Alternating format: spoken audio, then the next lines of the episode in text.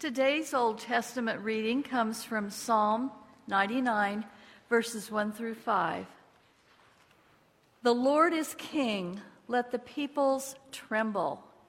He sits enthroned upon the cherubim, let the earth quake. The Lord is great in Zion, he is exalted over all the peoples. Let them praise your great and awesome name. Holy is he.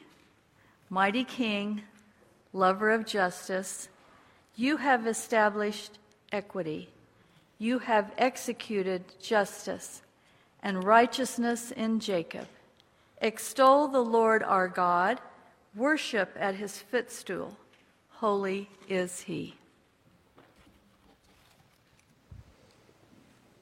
Thank you, uh, Janet, for being our liturgist today.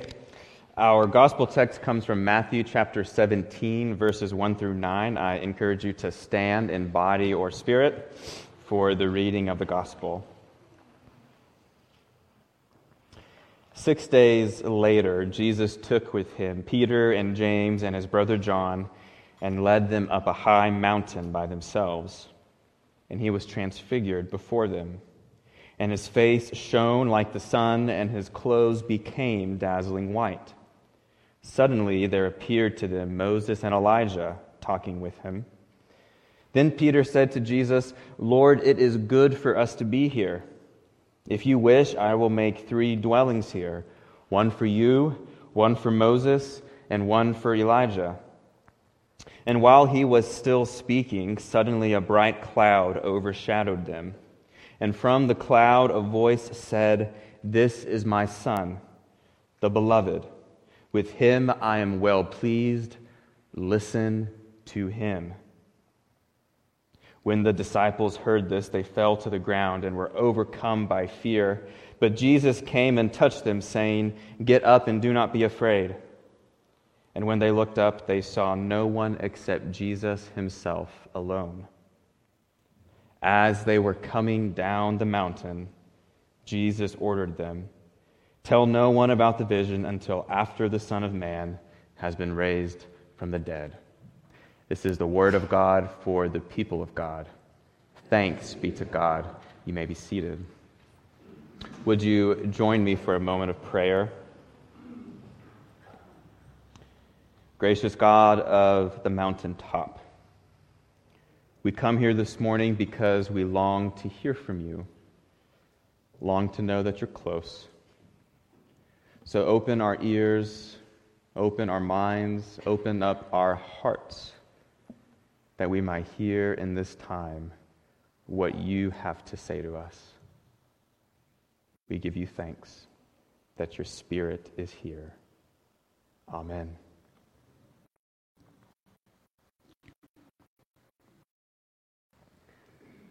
Going down is always harder than going up. That's what my best friend and backpacking guide, Phil, told me as we were standing on the edge of the Grand Canyon at the Bright Angel Trailhead getting ready to go down. It was my first ever backpacking trip, and I was as green and inexperienced as they come. I did not have any trekking poles. And he was an Eagle Scout, and so he was just trying to be a good friend and cautioned me that if I wasn't careful, the way down was going to be a lot more painful on my body than the way back up. Now, of course, I didn't listen to him very well. But two days later, I learned that what he said was absolutely true as we were hiking up and out on the South Kaibab Trail, and the only thing that hurt more than my lungs which were about to burst out of my rib cage were my knees, which had taken a pounding the day before as we walked the 12 miles into the Grand Canyon all the way to the bottom, losing over a mile of elevation. This was my first backpacking trip. I had not trained for this. And my legs were yelling at me.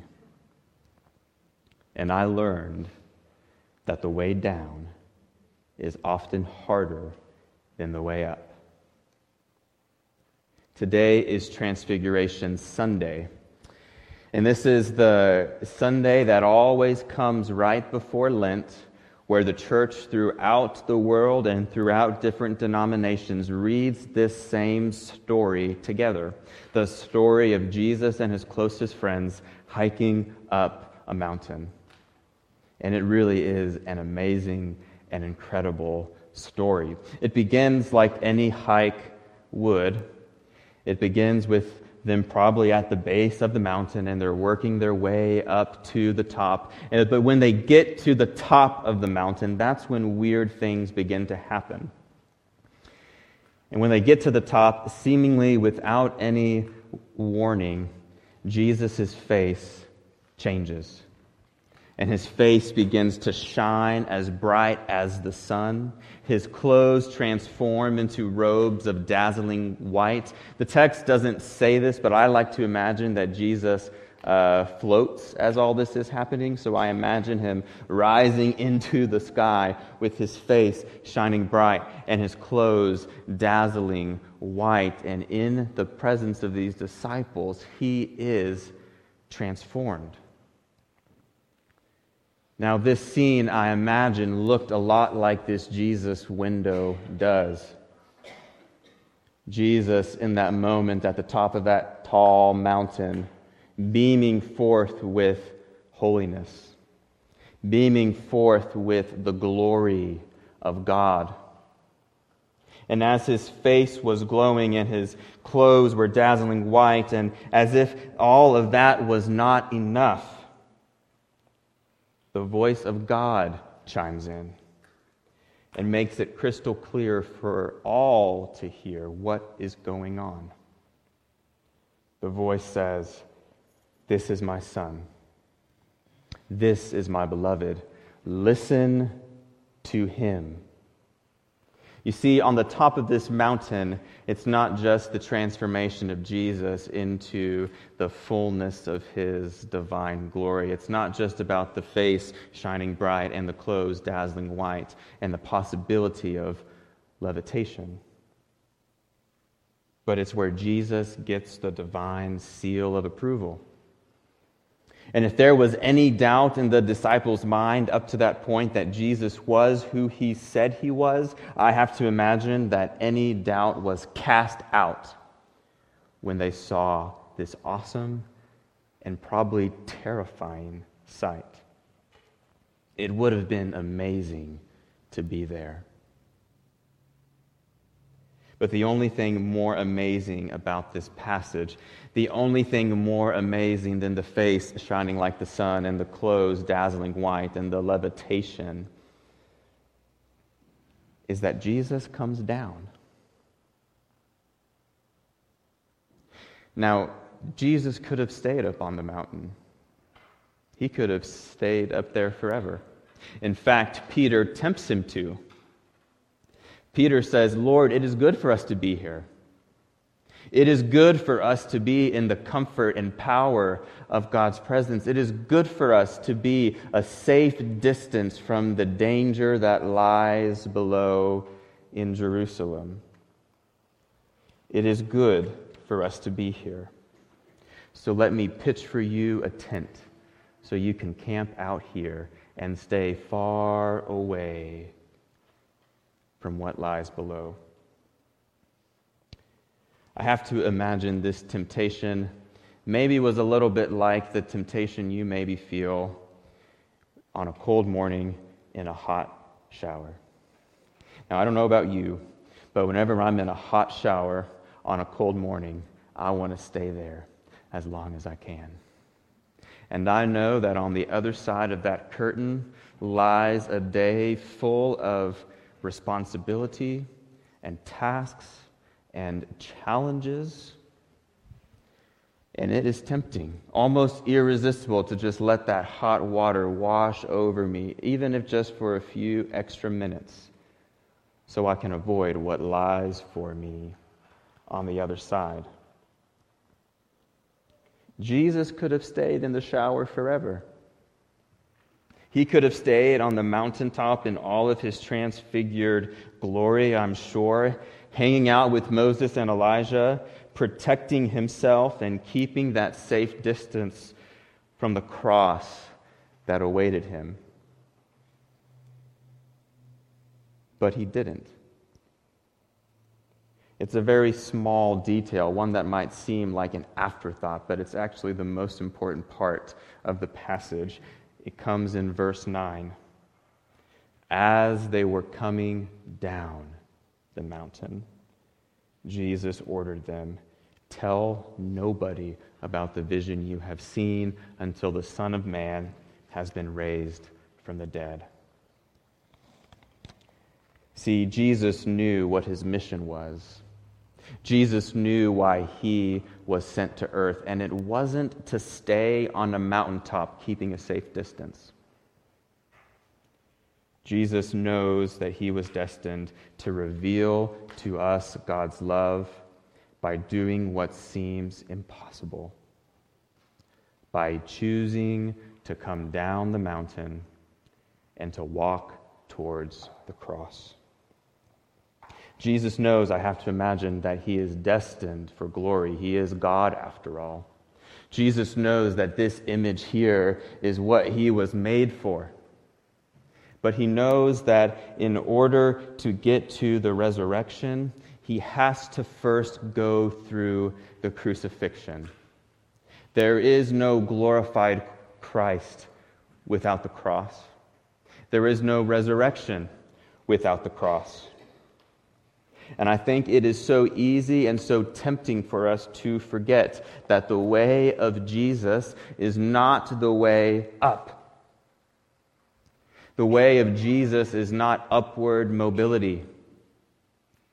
The way of Jesus is choosing to go down into the places that feel dangerous, undesirable, maybe even a little bit painful,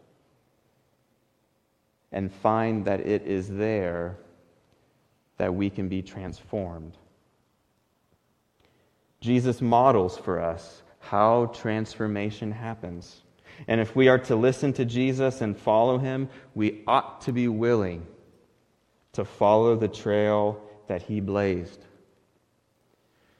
So often we wish, or at least I will say I wish, that the path of Jesus was one of upward mobility, that it was a path that promises success and power and popularity. I wish that it was a path that would lead us to fill this room with people, to revive the church. But that is not the path of Christ. The path of Christ does not promise success.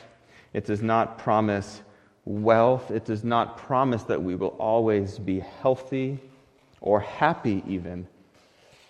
What it does promise is transformation.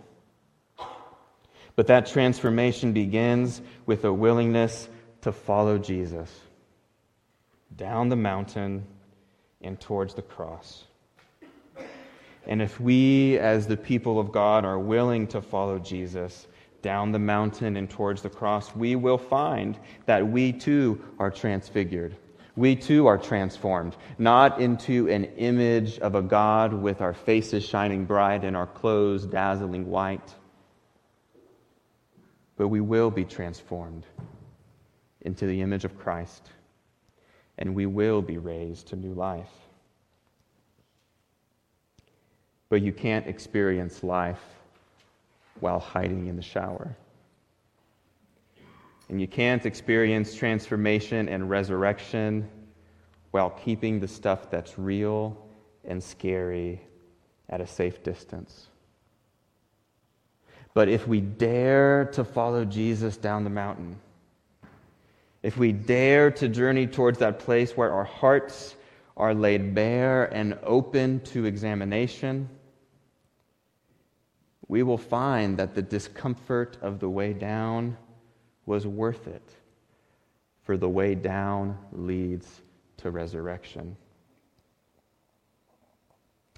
In, in just a few days, we will celebrate Ash Wednesday, the beginning of the Lenten season.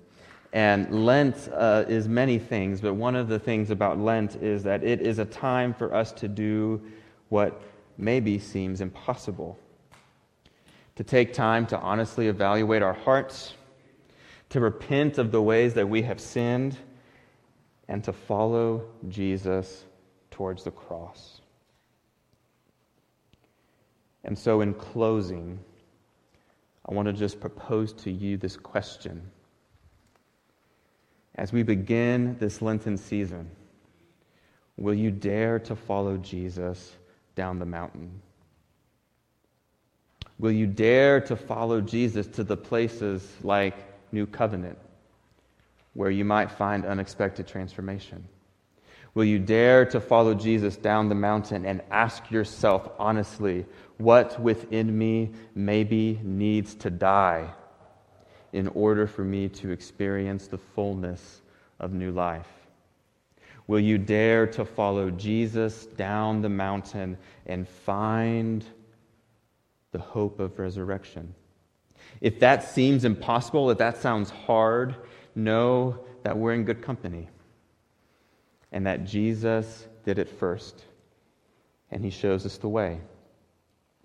Because with every step that Jesus took down that mountain, he took a step closer to you. With every step down that mountain, Jesus took another step towards the pain of our world that we see on the news. With every step down that mountain, Jesus drew closer to our sin, to the messiness of the world. He drew closer even to death itself. If there's anything that Jesus shows us. It's that the path down the mountain, even though it might pass through the crucifixion, it doesn't end there. The path down ends with resurrection. So we don't need to be afraid of the way down, even if it hurts your knees a little bit. Because Christ has gone first, and He'll show you the way. Thanks be to God. Amen.